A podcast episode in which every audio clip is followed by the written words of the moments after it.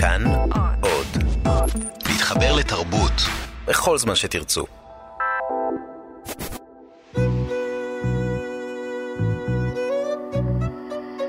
ליסה פרץ משוחחת. שלום לכם מאזינות ומאזיני כאן תרבות. באולפן ליסה פרץ ואני משוחחת עם אנשי ונשות תרבות על החיים והיצירה. עורכת התוכנית ענת שרון בלייס, והיום האורח שלי הוא הצייר הנפלא מוש קשי, שבימים אלה מוצגת תערוכת ציורים שלו בגלריה נוגה בתל אביב. שלום מוש. שלום אה, ליסה. מה שלומך? מצוין, ממש. אז בוא תספר למאזינים, לפני שנצלול לשיחה, אה, התערוכה החדשה בגלריה נוגה, מה כותרתה, אה, מה היקפה ומה הנושא שלה. כן. התערוכה החדשה בגלריה נוגה נקראת קראון. אני חושב שתוך כדי השיחה שלנו, אנחנו נחשוף את, ה, את המילה הזאת. זאת אה, תערוכה שמורכבת משלוש סדרות של אה, ציורים שיצרתי בשנים האחרונות. והיא מבחינתי נקודת, אה, נקודה חדשה בכל המהלך הציורי שלי, שהוא אולי במהלך כל השנים היה מאופיין עם אה, ציור שהיה בו, הוא היה מוקפד מאוד, ו, אמ, וגם נסמך על איזשהו תכנון אה, ראשוני. וכאן לקחתי ערך חדש, הוספתי לתוך כל הציור שלי, האקראיות. האקראיות, המקריות, לתפוס איזשהו רגע מסוים, רגע ציורי, ולתת לחלק גדול מתוך הדימויים אמ, להיות באיזו דינמיות או איזו תנופה פנימית שלהם מתוקף העבודה.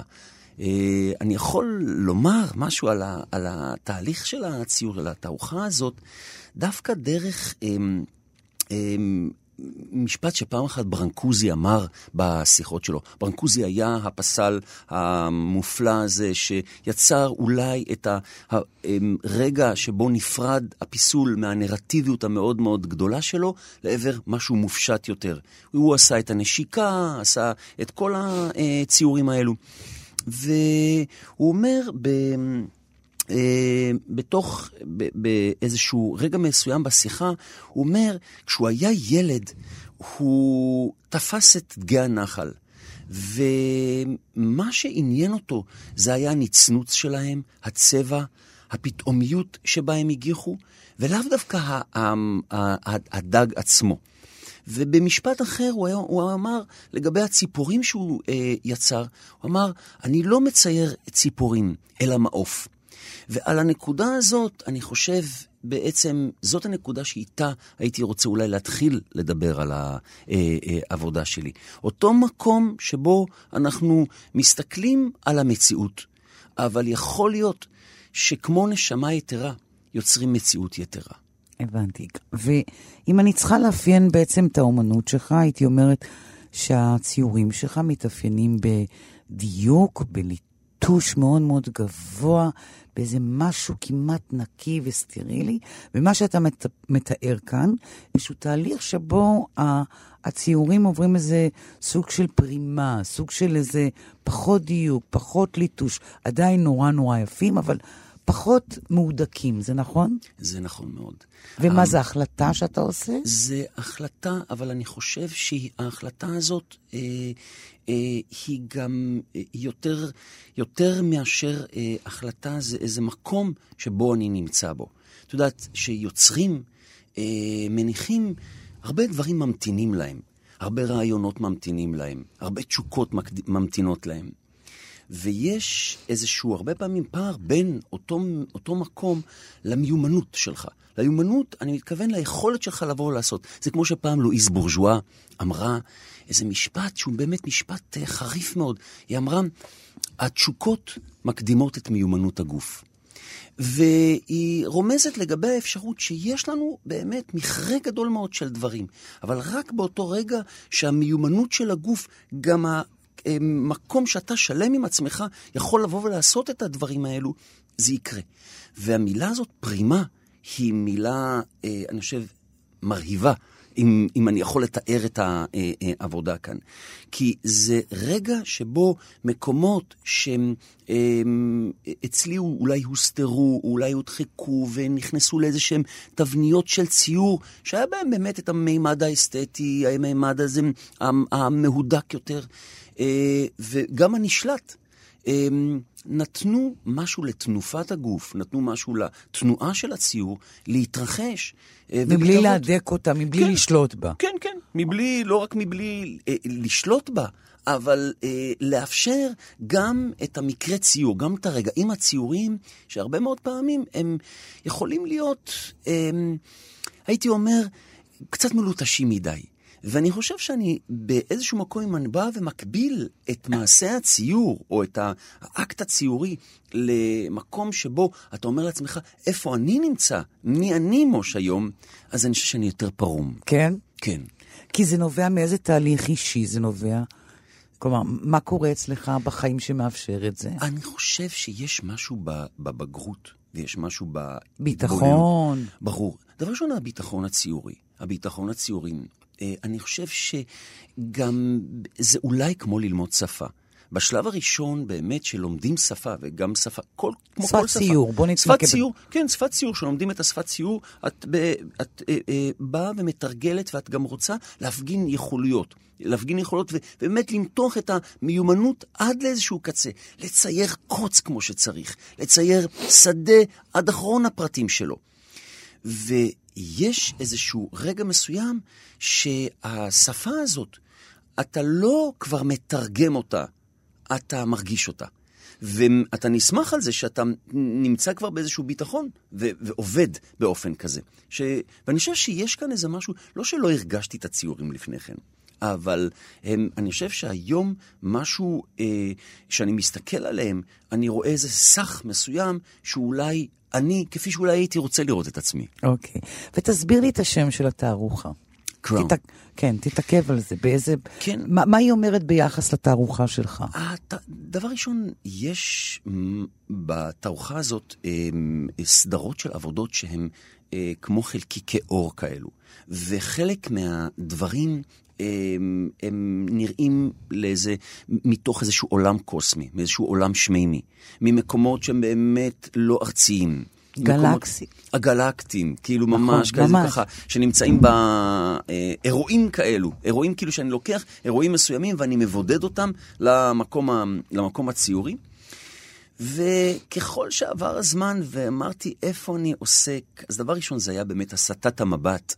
מהשדות, מהעצים, מהספחים. שנהגת לצייר. שנהגתי, שנהגתי לצייר. ותכף נספר גם כן. את הסיפור שאומר, עומד מאחורי הנטייה לצייר שדות, עצים, שיחים, יערות, אבל בהחלט. בוא נחזור רגע כן. למטאור, לשובל מטאורי. לשובל המטאורי הזה, ואז לבוא ולחשוב שבעצם אני כל יום, הסטת המבט הזאת לשמיים, השמיים האפלים, של חופת הכוכבים הזאת שנפרסת. המקום הזה שאנחנו כל יום עטויים באיזשהו כתר. הכתר הזה הוא לא כתר במובן הליטרלי שלו, אלא האפשרות שרק אה, האפשרות שלנו להסיט את המבט מהמדרכה או מהרחוב לשמיים ולבוא ולחוות את הדבר הזה, יכול להיות שאנחנו גם מניחים איזשהו כתר על איזושהי תודעה שלנו שלא תמיד אנחנו מצליחים לשאת אותה. כלומר, עלית מהארצי לשמימי. אתה בעצם המדיום שמחבר ביניהם, נכון? אני הייתי, הייתי אומר שבאמת המקום הזה של, זה לא שעליתי מארצי לשמימי. זה יכול להיות שלקחתי איזה משהו מתוך איזה משהו נשגב, וכל הזמן מנסה לחבר אותו לטריוויאלי. כי כלומר... גם כשרואים, אגב, את ה... את הציורי יער שלך, העצים או השדות האלה, יש בהם איזו תחושה של מקום אחר, מקום בלי שם, מקום רחוק, מקום שהוא לא כאן, ועדיין מאוד מוכר לנו. כלומר, אם רק נתבונן בשיח, או רק נתבונן בעץ, או רק נתבונן בשדה, נראה את זה. אבל גם כשאתה מבודד את זה, ואתה אומר, וואו, זה נראה ממקומות אחרים. כן. אני חושב שהערך הזה של המקום האחר, של השם, הוא, הוא ערך שנושא אה, תשוקה מאוד גדולה. בכלל, כל המילה הזאת של שם, שהיא היא, היא, היא, דבר ראשון, היא לא פה. זה לא, זה לא דבר שנמצא פה. אה, זה דבר שמלווה אותי, אני חושב, מתחילת הדרך הציורית שלי. ותכף אנחנו נגיע כן. להתחלה של כן. הדרך כן. שלך. באיזה גיל אתה הופך להיות צייר? וואו. אה, צייר שאני מכיר ב, ב, בערך לא, שלו כצייר? לא. הדבר הזה הטבעי, בכלל בלי המודעות. אני חושב ש... באיזה גיל? אין... הדבר הזה שאתה לוקח נייר ומצייר. בלי המודעות או הטכניקה, בלי, המודעות, בלי אני... ההבנה או הידע. אני חושב בגיל שבע וחצי. מה קרה לך בגיל שבע וחצי? בגיל שבע וחצי, אבא שלי, עבד במוזיאון, אה, במוזיאון ישראל, הוא, הוא היה בצוות הוא הבנייה. הוא הבנאי. כן, נכון? הוא הבנאי, הוא הבנאי. הוא עבד בצוות הבנייה של מוזיאון ישראל, סיימו לבנות אותו ונשאר צוות לבנות עוד אגפים במוזיאון ישראל. וניתנה אפשרות לילדי העובדים להיכנס לחוגי ציור. עכשיו, תביני, גדלתי בנחלאות, גדלתי במקום שה... הדברים האלו לא היו בסל התרבות של ה... שלי כילד באותה תקופה. אתה בא ממשפחה אה, ירושלמית, נכון? מרובת ילדים. כן. מזרחית. כן. אה, מנחלאות. נכון. ועד גיל שבע וחצי לא נחשפת לציור. לא נחשפתי. בשום לא, צורה. לא נחשפתי לציור בשום צורה. יכול להיות שאולי, את יודעת, את רואה דברים מסוימים, אבל הם לא היו אה, כאלו שפתאום אה, הגיע אותו יום שלישי אחר הצהריים שאתה חוצה את גן סאקר ועולה במעלה, ברגל כמובן, והולך לאגף הנוער ו, ו, ונכנס לחוג הציור. המקום הזה, אני חושב שפעם ראשונה שדיברנו לפני כן על תשוקה, אם יש מקום שאני זוכר את התשוקה הזאת, זה הרגע הזה. הפעם כלומר, הראשונה שבאת לחוג? הבא, הפעם הראשונה שנכנסתי דבר ראשון למוזיאון. כלומר, נכנסתי למוזיאון כאיזשהו אה, ילד, וכמובן נכנס אה, לחוג. אז הייתה איילה גורדון, מנהלת אגף, אגף הנוער, ובמהלך כל אותה שנה אה, חוויתי, אני חושב, אה, איזושהי חוויה שהכרתי אותה מבפנים, ומישהו בא והפרע אותה. למרות שלא היית חשוף לציור לפני כן. למרות שלא הייתי. למרות שלא הייתי, אבל... למה זה היה מוכר לך אם לא, לא באמת עשית את זה? אה, באיזה אופן? אני חושב שזה היה אה, איזה משהו שהוא קשור גם לתודעה הפנימית שלנו, למקום של החלומות ולמקום של אה, איזשהו רצון אה, שלנו לומר משהו. כלומר, לומר משהו שהוא מעבר לאמירה הרגילה. אני עוד לא יודע לבוא, עד היום, אני עוד לא יודע לבוא ולהגדיר את הדבר הזה, אבל הרבה הרבה יותר מוקדם, כשהייתי ילד קטן, בגיל ארבע, אימא שלי מספרת שהייתי עומד במרפסת והייתי נואם נאומים לעולם. עכשיו, באמת, הייתי נואם, הייתי נואם נאומים, והייתי אומר, והיא אומרת, המשפט שהיה חוזר, האימא של כל הילדים עושה ככה וככה, כלומר, זה היה... אה, זה... כלומר, העניין הזה של... רציתי לשיר שירים לעולם, עוד היה כנראה לפני כן. אבל בלי המדיום. בלי עצם. המדיום, וגם אתה יודע, לנאום זה לא, לא בדיוק היה היכולויות אה, שלי.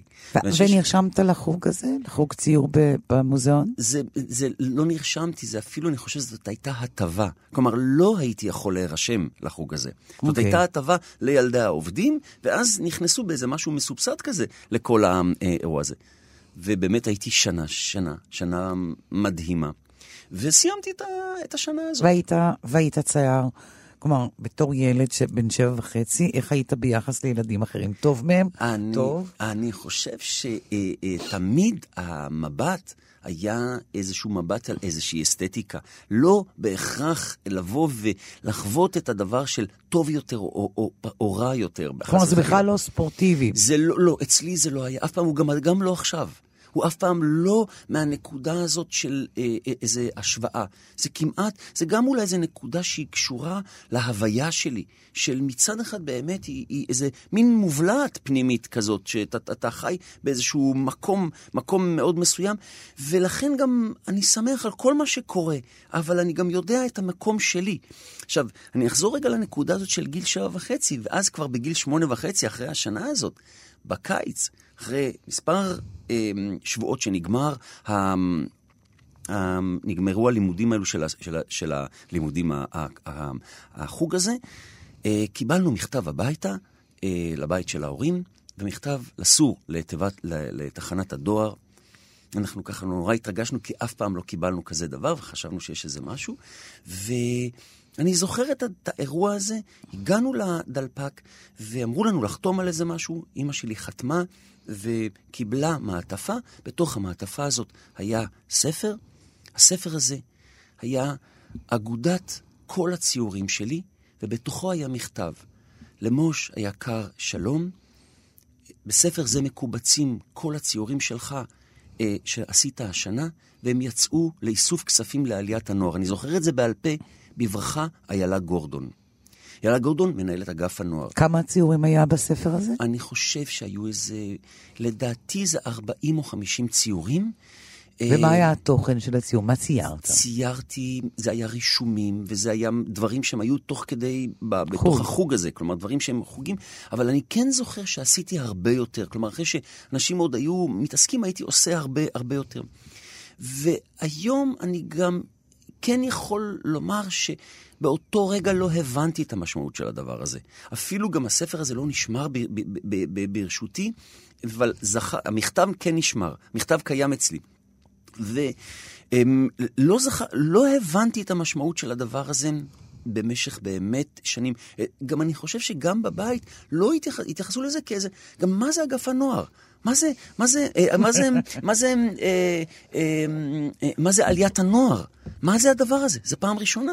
אוקיי, אבל אתה דרך עליית הנוער גם ממשיכה... זהו. זה עוד תחנה בחיים שלך. וחמש שנים לאחר מכן, מה קורה עם עליית הנוער? זהו, מה שקורה עם עליית הנוער, שאותו גוף שלכאורה מימנתי אותו בגיל אה, שמונה וחצי. מה עשו עם הספר הזה בעצם? זה הוציאו אותו בשוויץ לאיסוף כספים לעליית הנוער. אני יודע היום בדיעבד, מדברים ש, שהספרים האלו היו הצלחה מאוד גדולה, לאו דווקא שלי, כל שנה הם הוציאו, בחרו אה, או אוסף של ציורים. במקרה שלי זה היה רק קובץ של הציורים שלי, שאני לא יודע אם אני, אשים, אם אני אשים את היד על, הצ... על הדבר הזה... חיפשת את הספר הזה פעם? ניסיתי לחפש דרך איילה גורדון בזמנו, ולא, ולא לא צלח בידי.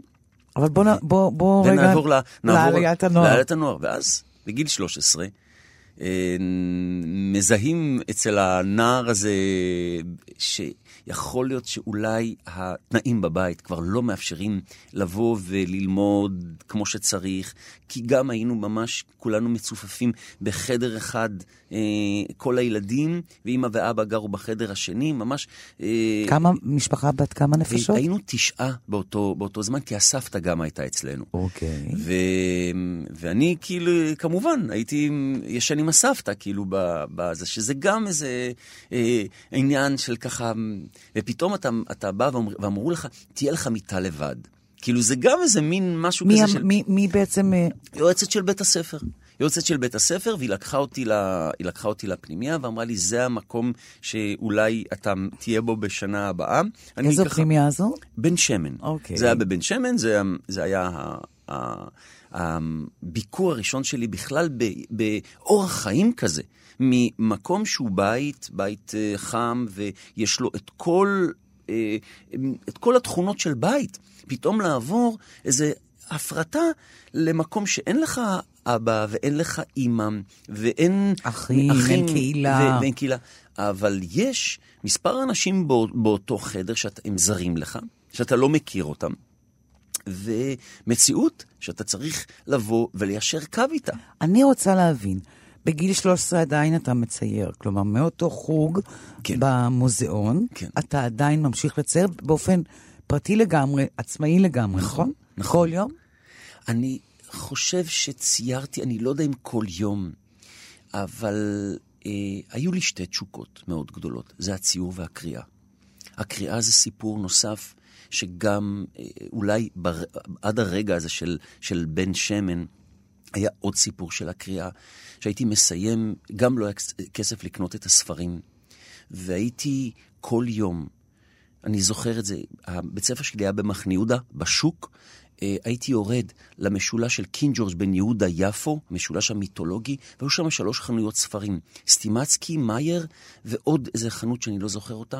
הייתי נכנס לחנות, לוקח ספר, פותח את הספר, מתחיל לקרוא, כדי לא לעורר את חשד המוכרות שם בגיל תשע או עשר, תראי איזה מקומות, עובר למאייר, מחפש את הספר, ממשיך לקרוא אותו באותו עמוד, וככה הייתי קורא ספרים. הייתה ספרייה ציבורית אבל היינו מורשים לקחת רק ספר אחד, וגם הספרים היו לא בדיוק. ועניין אותי תמיד לראות ספר חדש. והיה בזה איזה משהו שככה קראתי ספרים. אני חושב שגם כל היציאה הזאת, שהיא הייתה באמת איזה מין תכונה שהיום אני אומר לעצמי, איך ילד בגיל 9-10 עושה את המהלך הזה, לקרוא ספרים מדהים, באופן הזה. מדהים. למה נמלט על הקריאה? לציור אני מבינה, כי כבר בגיל שבע וחצי משכו אותך בשמן הציור. אני... אבל למה קריאה? כי אני חושב שבעולם אחר שנפרס, שאני חושב שהוא, שהוא תמיד ריתק אותי, זה, זה העולם של המילה. העולם של המילה... שהוא ו... הפוך לגמרי מציור. שהוא הפוך לגמרי מציור. זה עולם שהוא של, של מילים כתובות ו, ויש איזה סדר מסוים. אבל היכולת אה, לבוא ול, ולהפליג עם מילה. לפעמים הייתי משתהה על מילה, לפעמים הייתי מעתיק אותה כדי כמעט לצרוב אותה. שהיא כמעט תהיה... תהיה בתוכך. בתוך, בתוכי, מתוך המקום הזה של, של הכתיבה, הכתיבה כאיזשהו ערך כמעט גופני. לבוא ו... אם הייתי יכול לאכול את המילים, הייתי אוכל אותם. ויש יש בזה איזה משהו ש... אה, המילה, אה, היא אולי מקבילה גם לעולם של, של הציור באיזשהו מקום, כי אני חושב, כמו שלומדים שפה כזאת של, של ציור, לומדים את השפה הזאת של, של הקריאה, לומדים לחבר את הדברים, אה, יוצרים איזו רהיטות מסוימת, אבל לא רהיטות כדי להתנאות בה. לא רהיטות כדי לעשות juggling של וירטואוזיות באוויר, אלא רהיטות כדי באמת לבוא ולהניח עליה איזה עולם רגשי שבאמת הייתי מוצף, הייתי מוצף. ושם מצאתי מקומות שיכלו אולי גם לנסח את זה. זה כמו שיונה וולך באחד מהשירים שלה אומרת, אני מנסחת את אפשרויות הרגשתי. ולפעמים, כשהייתי קורא, מישהו ניסח את אפשרויות הרגשתי. נתן לך עוד עולמות, עוד תחושות, בהחלט. עוד דמיונות, בהחלט. עוד סיוטים, עוד... בהחלט. תשוקות. ברור. בגיל 13 אתה, אתה יוצא מהבית. זו קריאה? קריאה נפשית? בהחלט. היום אני יודע שכן. מה אתה, ובאיזה אופן מוחשי זה בא לידי ביטוי בבן שמן? בבן היית, שמן. היית זר? היית מוזר? היית צייר? מה היית? ירושלמי? מה? אין... אה, הכל ביחד. הכל ביחד, בעיקר לא לתלות פרטי על עצמך. זה הכל, אתה הופך להיות רגע לרגע כמעט ציבורי. בזה שאתה מתקלח עם כולם, ואתה ישן עם עוד אנשים בחדר, אוכל, ושאתה הולך לומד. ביחד, אוכל, לומד, וכן הלאה וכן הלאה. ואין מקום כמעט לבוא ולהיות אותו מוש שמשוטט בעמק המצלבה, אה, אה, או חוצה את גן סאקר בדמיונות שלו, וחוזר אחר כך אחרי החוג. כלומר, או הולך וקורא ושוקע בתוך הספרים. אתה כל הזמן נמצא תחת איזשהו מכבש מסוים. והרגע הזה, הרגעים האלו, בעצם נתנו לי אותו דחף שהלכתי לקרוא ספרים בחנויות ספרים, וזה לברוח לשדות. לברוח לשדות שהקיפו את בן שמן. זה היה באמת איזה מין אה, מרחב אה, שאני יכול לומר... נכון, זה השדות שלימים יופיעו בה. ציורים שלך. אני, דבר ראשון, אני היום יודע שזה אכן כך. באותו רגע שציירתי אותם, לא הבנתי שיכול להיות שהטעינות של הציורים האלו היא גם... קשורה אה, לבן היא, שמן? כן, היא, היא קשורה לביוגרפיה. כי תמיד אני, אני הדפתי את האפשרות שהביוגרפיה היא אה, איזה פרשנות לציורים, כדי גם לא לצמצם את הפרשנות הציורית. כמובן, כמובן. לאפשר אותה במקום כזה. כמובן. ואז הייתי באמת בורח לשדות. עכשיו, גם זה הייתה אבל גם... למה היית בורח? תסביר לי, כי מה? כי אני חושב שבתוך... אה, מלבד היותך שהפכת פתאום לציבורי, כאב לך שם? היית בודד? התגעגעת? נמלטת מחבורה? מה- בהחלט. אני חושב שהכל ביחד, ואולי גם משהו שהוא כל זה, ועוד איזה משהו שאתה רוצה ליצור בכל זאת איזושהי טריטוריה משלך. הטריטוריה משלך שהיא נטולת רעשים. ולכן באמת הייתי בורח עד לנקודה שכבר לא הייתי שומע את הכפר ועוצר שם. ואני זוכר את הרגע הזה שאני באמצע השדה, או במקום מסוים בשדה, שאני עומד בשדה, אבל היה משהו נוסף שקרה אה, אה, שם. המתנתי עד שהחשיכה תרד.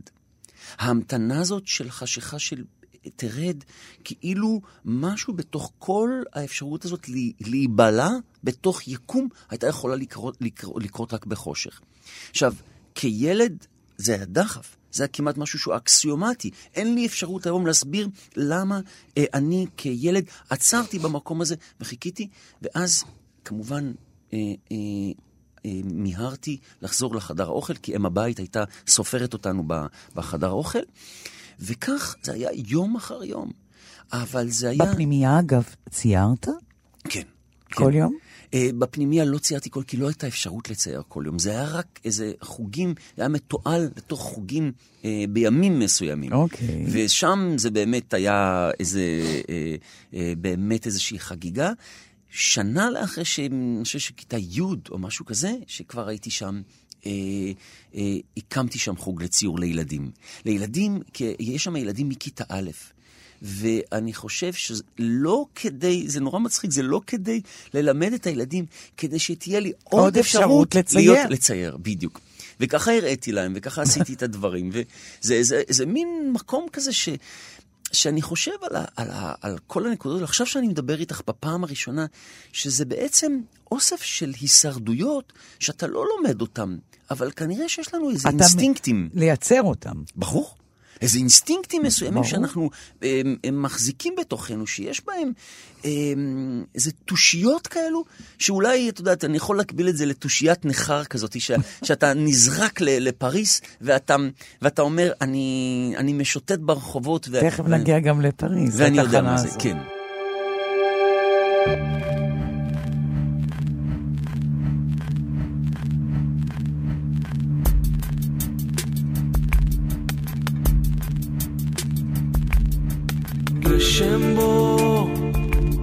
עליי, בוא כסה אותי עכשיו, אותי ואת ימיי, רד לאט, רד וסע אותי אי שם, אל נא אל תחדל לרדת לעולם, אל תחדל, רד עכשיו. רד עליי, שא אותי ואת ימיי אל תוך הנעלם. וענן יחוג מעל ימי הים, חוג יחוג יומם וליל, חוג יחוג ורוח מיילל. הים יגיע עד גגות תבל אין אוויר, אין אשן חול, וקץ לכל. של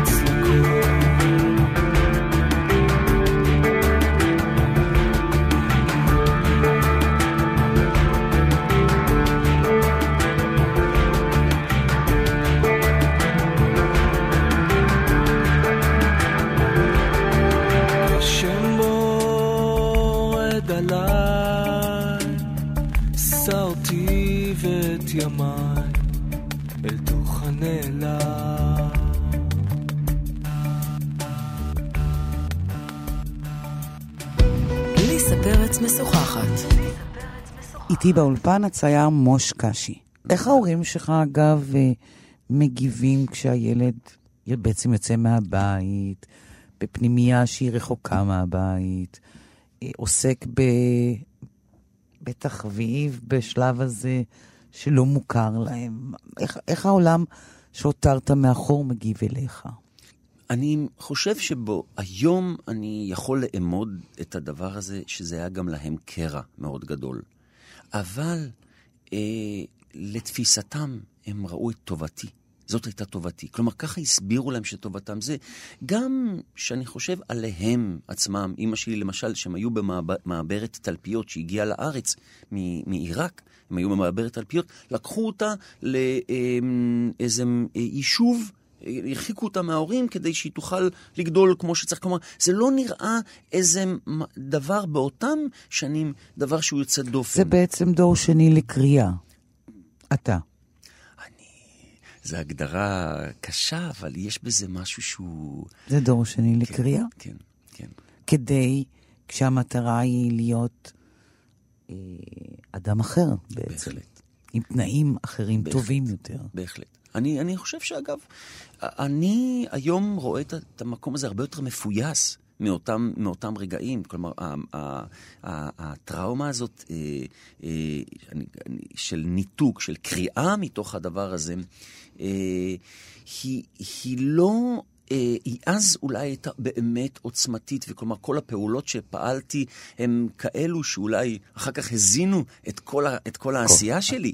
בדיוק. ואני, ואני חושב שיש בזה איזה מקום שכאילו פיצה, זה כמו איזה נסיוב. שעם הדבר הזה בסופו של דבר... הצ... יצרת יצרתי, אומנות. בטח, יצרתי אומנות. אתה גם חוזר לירושלים כי אתה מתחיל ללמוד בבצלאל, נכון? אני בבצלאל לא למדתי, למדתי במדרשה, אבל אני מלמד בבצלאל. מלמד נכון, בבצלאל, כן, ברור, כן. אבל לא, לא. למדת במדרשה? למדתי במדרשה, ואחר כך באנגליה. באנגליה? כן.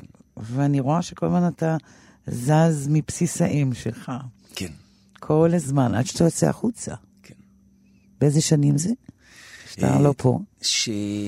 שבשנת... אה, היה, היו, שני, היו שני מוקדים, שני דברים. כשסיימתי את הלימודים, הייתה נסיעה לניו יורק, אה, ושם אה, בנסיעה הזאת קיבלתי איזושהי מלגה שיכלה לי אפשרות, יכולתי ללמוד שם באיזושהי מסגרת שהיא הייתה מאוד מצומצמת, וידעתי לנוסע לכמה חודשים.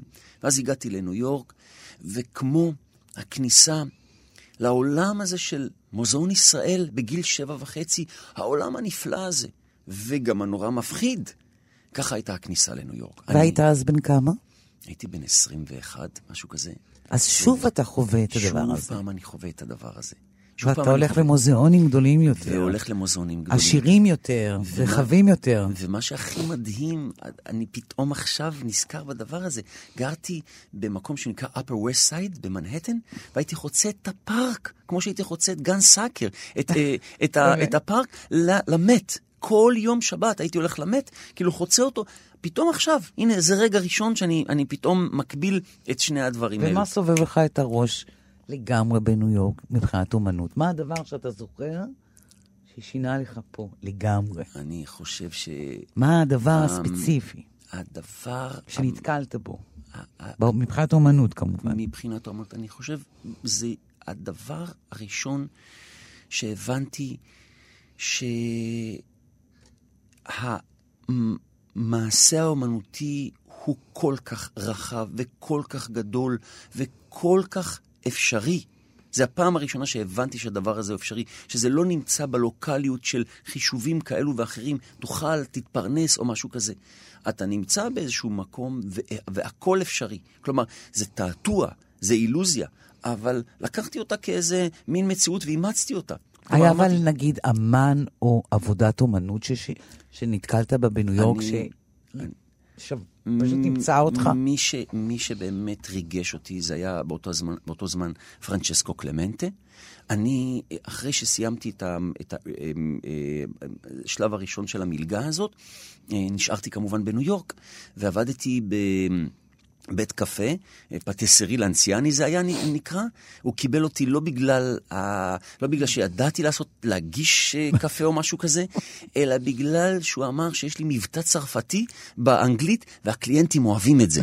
זה היה, זה היה, ה, ה, ה, ה, זה היה, זה, וכמובן ששם היו, ושם היו הטעויות הגדולות ביותר, כלומר בשפה שפה שאתה בא ומציע אה, למישהי, אה, what would you like, אה, מה את רוצה, אה, אה, אה, קפה ובמקום sweet and low, אז הייתי מתבלבל ואומר, what would you like, coffee and sweet and soft and easy, זה היו לי שם כל מיני דברים היסטריים, כאילו ככה בזה. ואז...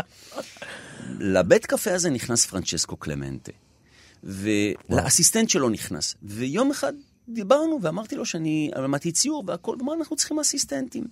צריכים אסיסטנטים כי ביום, כל יום שבת פרנצ'סקו קלמנטה היה עושה קונצרטים בסטודיו שלו. כל יום שבת בשעה חמש. אמר, תבוא, ת, ת, אה, תסדר, תסדר את הדברים, ולאט לאט באתי והתחלתי למתוח בדים. ופרנצ'סקו קלט אותי כאילו שם בתוך הדבר הזה. אתה האמנת לגורלך? ו... הטוב? אני חייב לומר לך שזה היה רגע שבו הלכתי שבי אחרי העיניים של פרנצ'סו קלמנטה, ואחרי שנה וחצי שהייתי, עבדתי ככה, כי השלמתי את העבודה שם, כי הייתי צריך להתפרנס, והוא אמר לי, מוס, הוא היה קורא לי מוס. מה, מוש, מה, מה אתה רוצה, what would you like to do? כאילו, אמרתי לו, אני רוצה להיות צייר כמוך. אמר לי, no, you shouldn't be Francesco 2. You should be מוס 1. זה היה הרגע שבו אחרי כמה ימים ארזתי הכל וחזרתי לארץ. שהבנתי שבא מישהו ומעניק לך במילותיו שלו, מישהו שהוא מנטור שלך, מעליר במילותיו, שאומר לך, אתה רשאי להיות אחד. אתה האחד, לא האחד ביחס לאחד אחר. ואני חושב שאולי ניו יורק, זה היה הסיכום היפה ביותר של ניו יורק, שהיא באמת אולי מרש, מרשה לך לרגע, כמעט אילוזיוני, לבוא ולהגיד לך, אתה האחד. האחד. ואתה זוכר נגיד משהו שקשור לאומנות, לטכניקה, מתוך, ה... מתוך האסיסטנטיות הזאת? אתה זוכר משהו? אני זוכר. מה, אני מה זוכר. אתה לוקח איתך? אני לוקח, דבר ראשון, את, ה... אה, את המקום שבו פרנצ'סקו, ראיתי אותו עובד בריכוז מאוד גדול. כלומר, היה לו תודעת ציור שהמקום הזה של ההמתנה, הוא היה ממתין, כלומר, הוא גם שמישהו חושב ש, שציירים באים ו, וזה... שהם אקספרסיביים כאלה. וככה הם באים ו, וישר עושים את כל הפעולות הרגילו אותם בקלישאת uh, ג'קסון פה. ברור, ברור, ברור. הכל נשפך מהם. איזה שטויות זה. ולימים גם באמת, אחד הדברים ששאלו אותי גם, מוש, מה אומן צריך? אמרתי להם, כישורי המתנה. כישורי המתנה, דבר ראשון, לעמוד מול הבד הריק יום שלם ולא לצייר. יום שלם. זוכ... אני. יום שלם לא לצייר, אבל משהו במצב אה, אה, אה, הזה הוא מצב ממריץ פנימית. ממריץ אותך פנימית, אתה חווה איזשהו מקום, ואז כשאתה עובד, ואפילו תעבוד ביום למחרת, אבל אתה יודע שהרווחת פתאום יום, ויום תמים מותר לך לאהוב. את הדברים שלא... וגם ביום הזה של ההמתנה יכולים לבעבע מבפנים המון המון דברים, שאחר כך ימצאו את דרכם אל הבעד. אבל האומץ להמתין. האומץ להמתין. וזה הוא לימד אותי. הוא לימד? זה הוא לימד אותי כי הייתי רואה אותו מהצד. אני אף פעם לא, לא, לא התערבתי, כאילו גם הייתי מותח בדים, עושה את הגרונדים, את כל הדברים האלו, אבל גם ראיתי את המקום שבו ההתייחסות שלו באיזשהי כבוד מסוים למקום של, ה, של הציור. הציור שלו שונה לחלוטין משלי. שונה לחלוטין. אני בציור שבאמת בא ורצה להכניס גם אה, טכניקות קלאסיות, וממש אימנתי את עצמי להרבה מקומות שהם דברים של המייסטרים, ובאמת רציתי, התחקיתי אחריהם. מאוד שונה ממנו, מאוד. מאוד, מאוד שונה. אבל יחד עם הכל, בדילוג של הדורות האלו, את רואה שתודעה, הטוטליות הזאת, אה, היא כנראה אותה טוטליות. אני לא הכרתי את המייסטרים הקודמים, אבל לראות אדם שעומד בביטחון גדול מול הריק, מול הכלום, ועובד, ולא עובד, ש, כמו שפעם אחת אוז'יניו מונטלה אמר, שאין הבדל בין אה, שינה לערות. ואין הבדל מבחינתו בין אה, עשייה ואי עשייה. זה הרגע שבו אה, הבנתי שעם הכלים האלו אני יכול להתחיל ליצור, ולא כל הזמן ככה. עוד לצייר ועוד כן, כן לצייר, כן, כי כן, סתם. כן, כי אתה לא, צריך למלא את כן, הבד, את הזמן. בטח, לא, אין. אין, מה זה למלא את הזמן? ומה היה התחנה הבאה? אה, אחרי זה חזרת לישראל, אבל הייתה לך עוד תחנת יציאה. הייתה, הייתה התחנה הבאה, אז אה, חזרתי לישראל, והתחנה הבאה קיבלתי אה, מלגה לסיטה דה זר בפריס, בפריס. בשנת אה, אה, 96, וזה, אני חושב, קו פרשת המים בחי, בחיים שלי. מדוע? קו פרשת המים.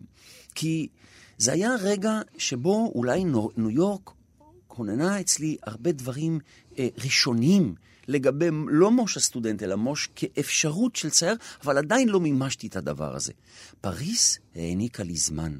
זמן זה פתאום היה אה, סטודיו שאתה מקבל בפריס, אטליה אה, ו- ודירה, ופריס. ופריס. המקום הזה, שהוא לא במקום של הקלישאה, בוא נלך לפריס ו- ו- ו- ונתור אחרי קרואסונים. המקום הזה שבו אתה אה, שוהה במקום ואתה אה, נטול, אתה, אתה, אתה לא עובד כי אתה לא יכול לעבוד, אתה אתה רק מקבל כרטיס סז'ור, שזה מין אה, זה, ו, ועם מעט כסף, לא הרבה כסף, ורק זמן לצייר. והמקום הזה פתאום, שמישהו מעניק לך זמן, מאמין שאתה ראוי ל, ל, לדבר הזה. ראוי לקבל זה דבר זמן. שבישראל, נאמר לפני כן, היה לך קשה לקבל. את הזמן הזה, את הפניות הזו. ברור, ברור, אנחנו נמצאים באיזושהי מציאות שהיא מעבר למציאות המטרי... של המטריאל מאוד uh, קשה, אלא הרעש, הרעש שיש מסביב. האוסף רעשים והמציאות הסדוקה הזאת מסביב. אתה, אתה כל, כל רגע, כל רגע הכל הולך להיסדק ולהישבר כאן במציאות הפריחה הזאת. ופתאום אתה נמצא באיזה ביטחון, באיזה ביטחון של מקום. שהם יודעים שהם קמים בבוקר, והם שותים את הקפה שלהם, ויש להם את הסדרים של 12 בצהריים, העולם שובת לזה. כלומר, פתאום איזה משהו ש... אותו משהו שבזתי לו, הבורגנות הזאת, ש, שז'אק, שז'אק ברל היה, היה שר, ו, וכמובן מאוד מאוד אהבתי, ו, וגם נורא, ו, וגם אמרתי, אוי, כל אלו שככה מתפייטים על כל, ה, על כל השנסונים האלו והכל. ופתאום, מוש, נפלט יוצאי עיראק וסוריה, פתאום מרגיש... עכשיו, אבל זה מעניין, כי הגעתי לשם, לתוך הסיטה, ועשית את זה קריית האומנים, והגיעו בעצם, זה אומנים מכל העולם. ולמי אתה מתחבר? אתה לא מתחבר לצרפתים. אתה מתחבר למילים הנרדפות שלך.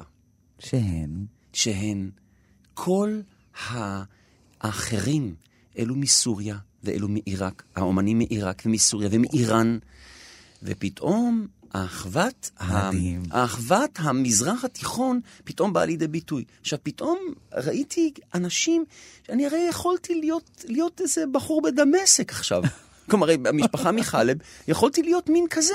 יכולתי להיות בהסתה של, של דת קטנה. אני מאמינה, אגב, שפריז, ואני יודעת את זה מכל מיני מקרים, מאפשרת להרבה מאוד ישראלים ממוצא מזרחי להתממש שם באופן מלא. א', יש שם איזה מין מפגש מאוד uh, מהיר עם בני הקהילה, שהוא uh, מפגש לגמרי uh, לא שיפוטי, כלומר איזה עולם חיצון ששופט אותם או שם אותם בהיררכיה.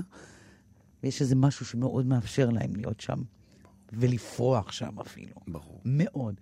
ורונית אלקבץ זה רק דוגמה אחת, כן? אבל אני, יש לי עוד עשרות אה, מקרים שאני מכירה, שבעצם שם מזרחים יכולים אה, למצוא את עצמם בלי הדבר הזה של ההיררכיות, שבישראל מגביל ומצמצם ומוסלל וכל הדברים הנוראים האלה. כן.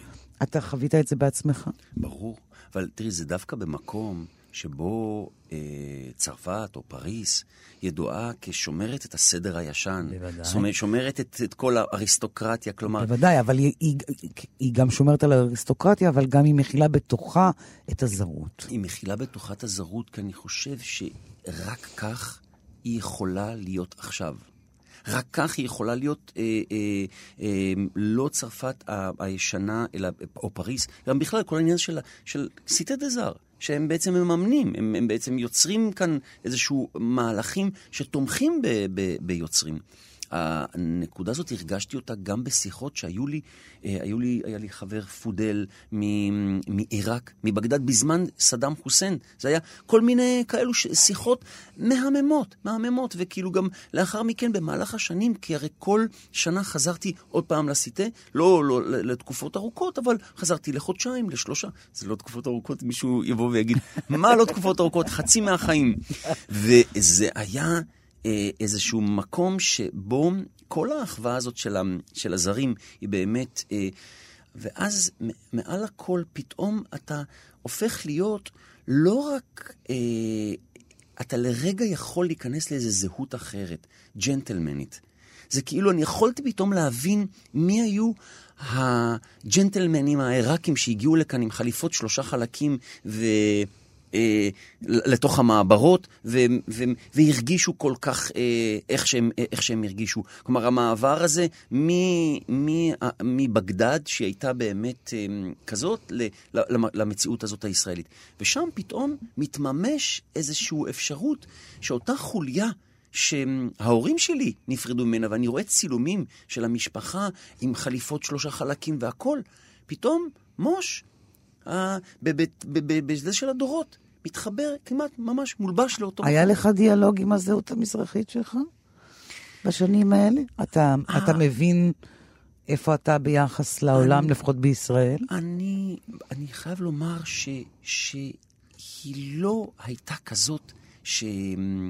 אמ, בוא נגיד, היא לא עוררה בי איזה, חס וחלילה, איזה אה, תחושת אה, קיפוח או תחושת חסר, מעולם לא. בסדר, לא אתה, אבל לא. אתה מבין איך העולם פועל. ברור, אבל את יודעת, ליסה, זה עניין של, בעיניי, הרבה מהדברים האלו זה עניין של בחירה.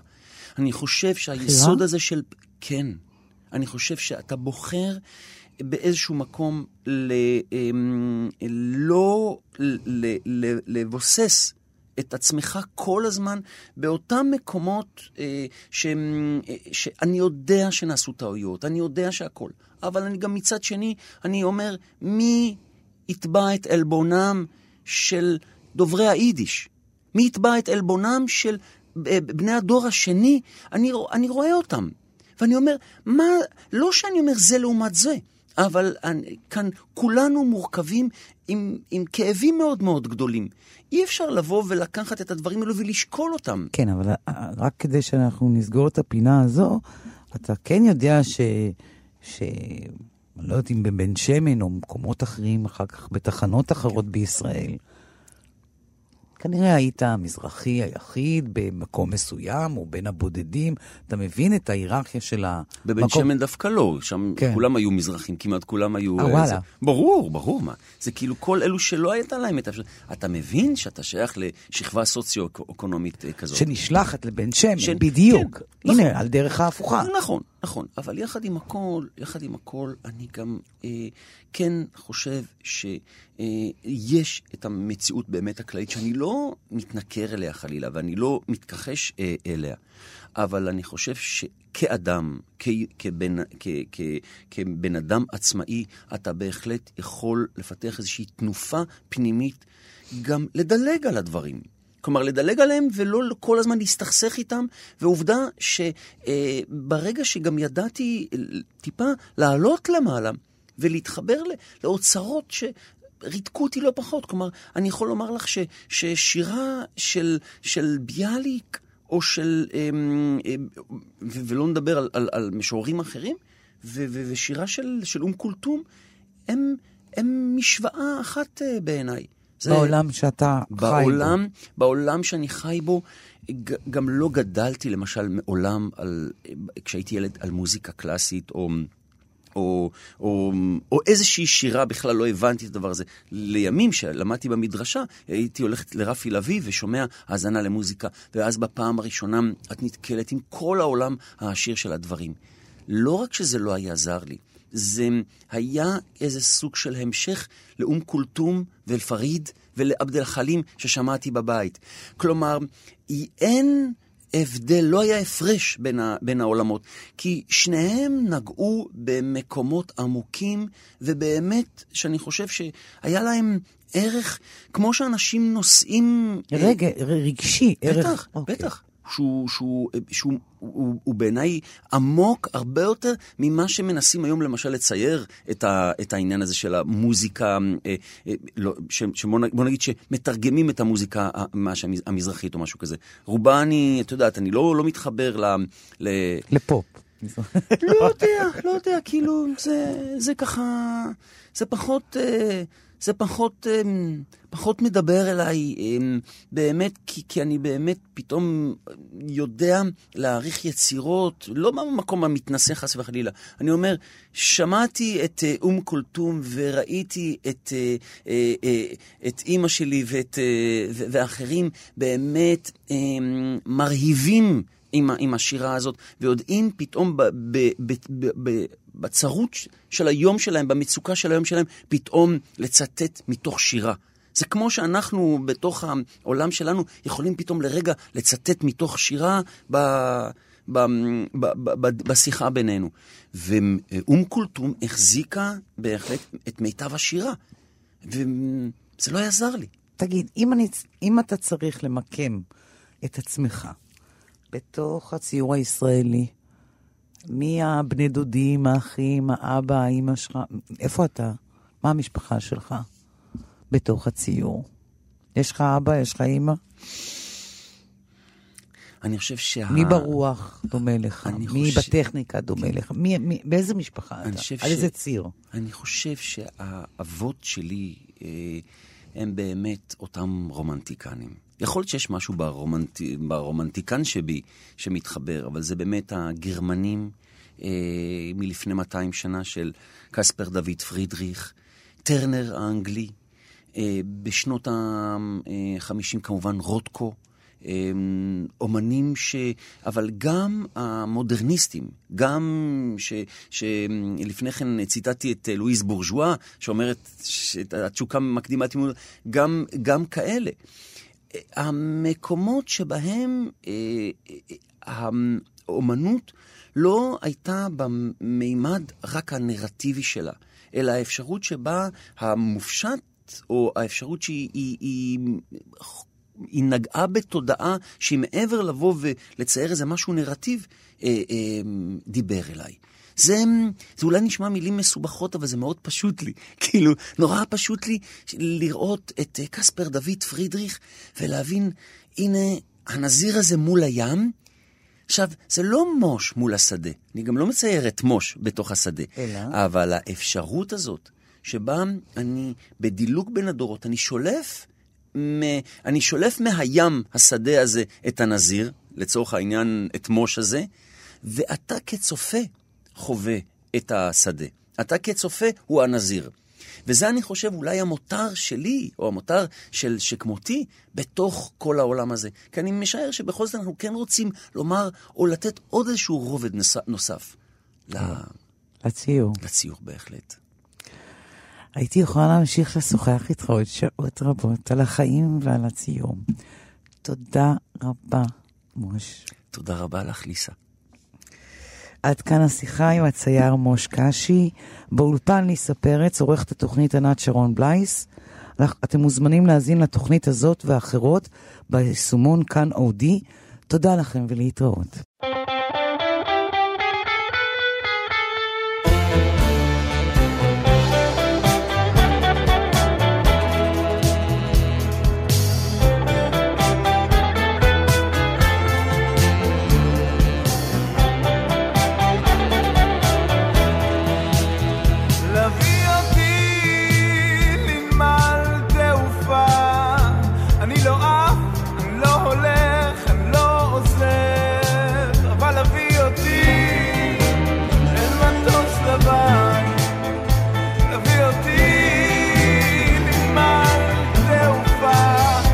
ערפילי זיתים, אמרי מילים שמחליפות עונות. בחיפזון קצר של שעת פרידה,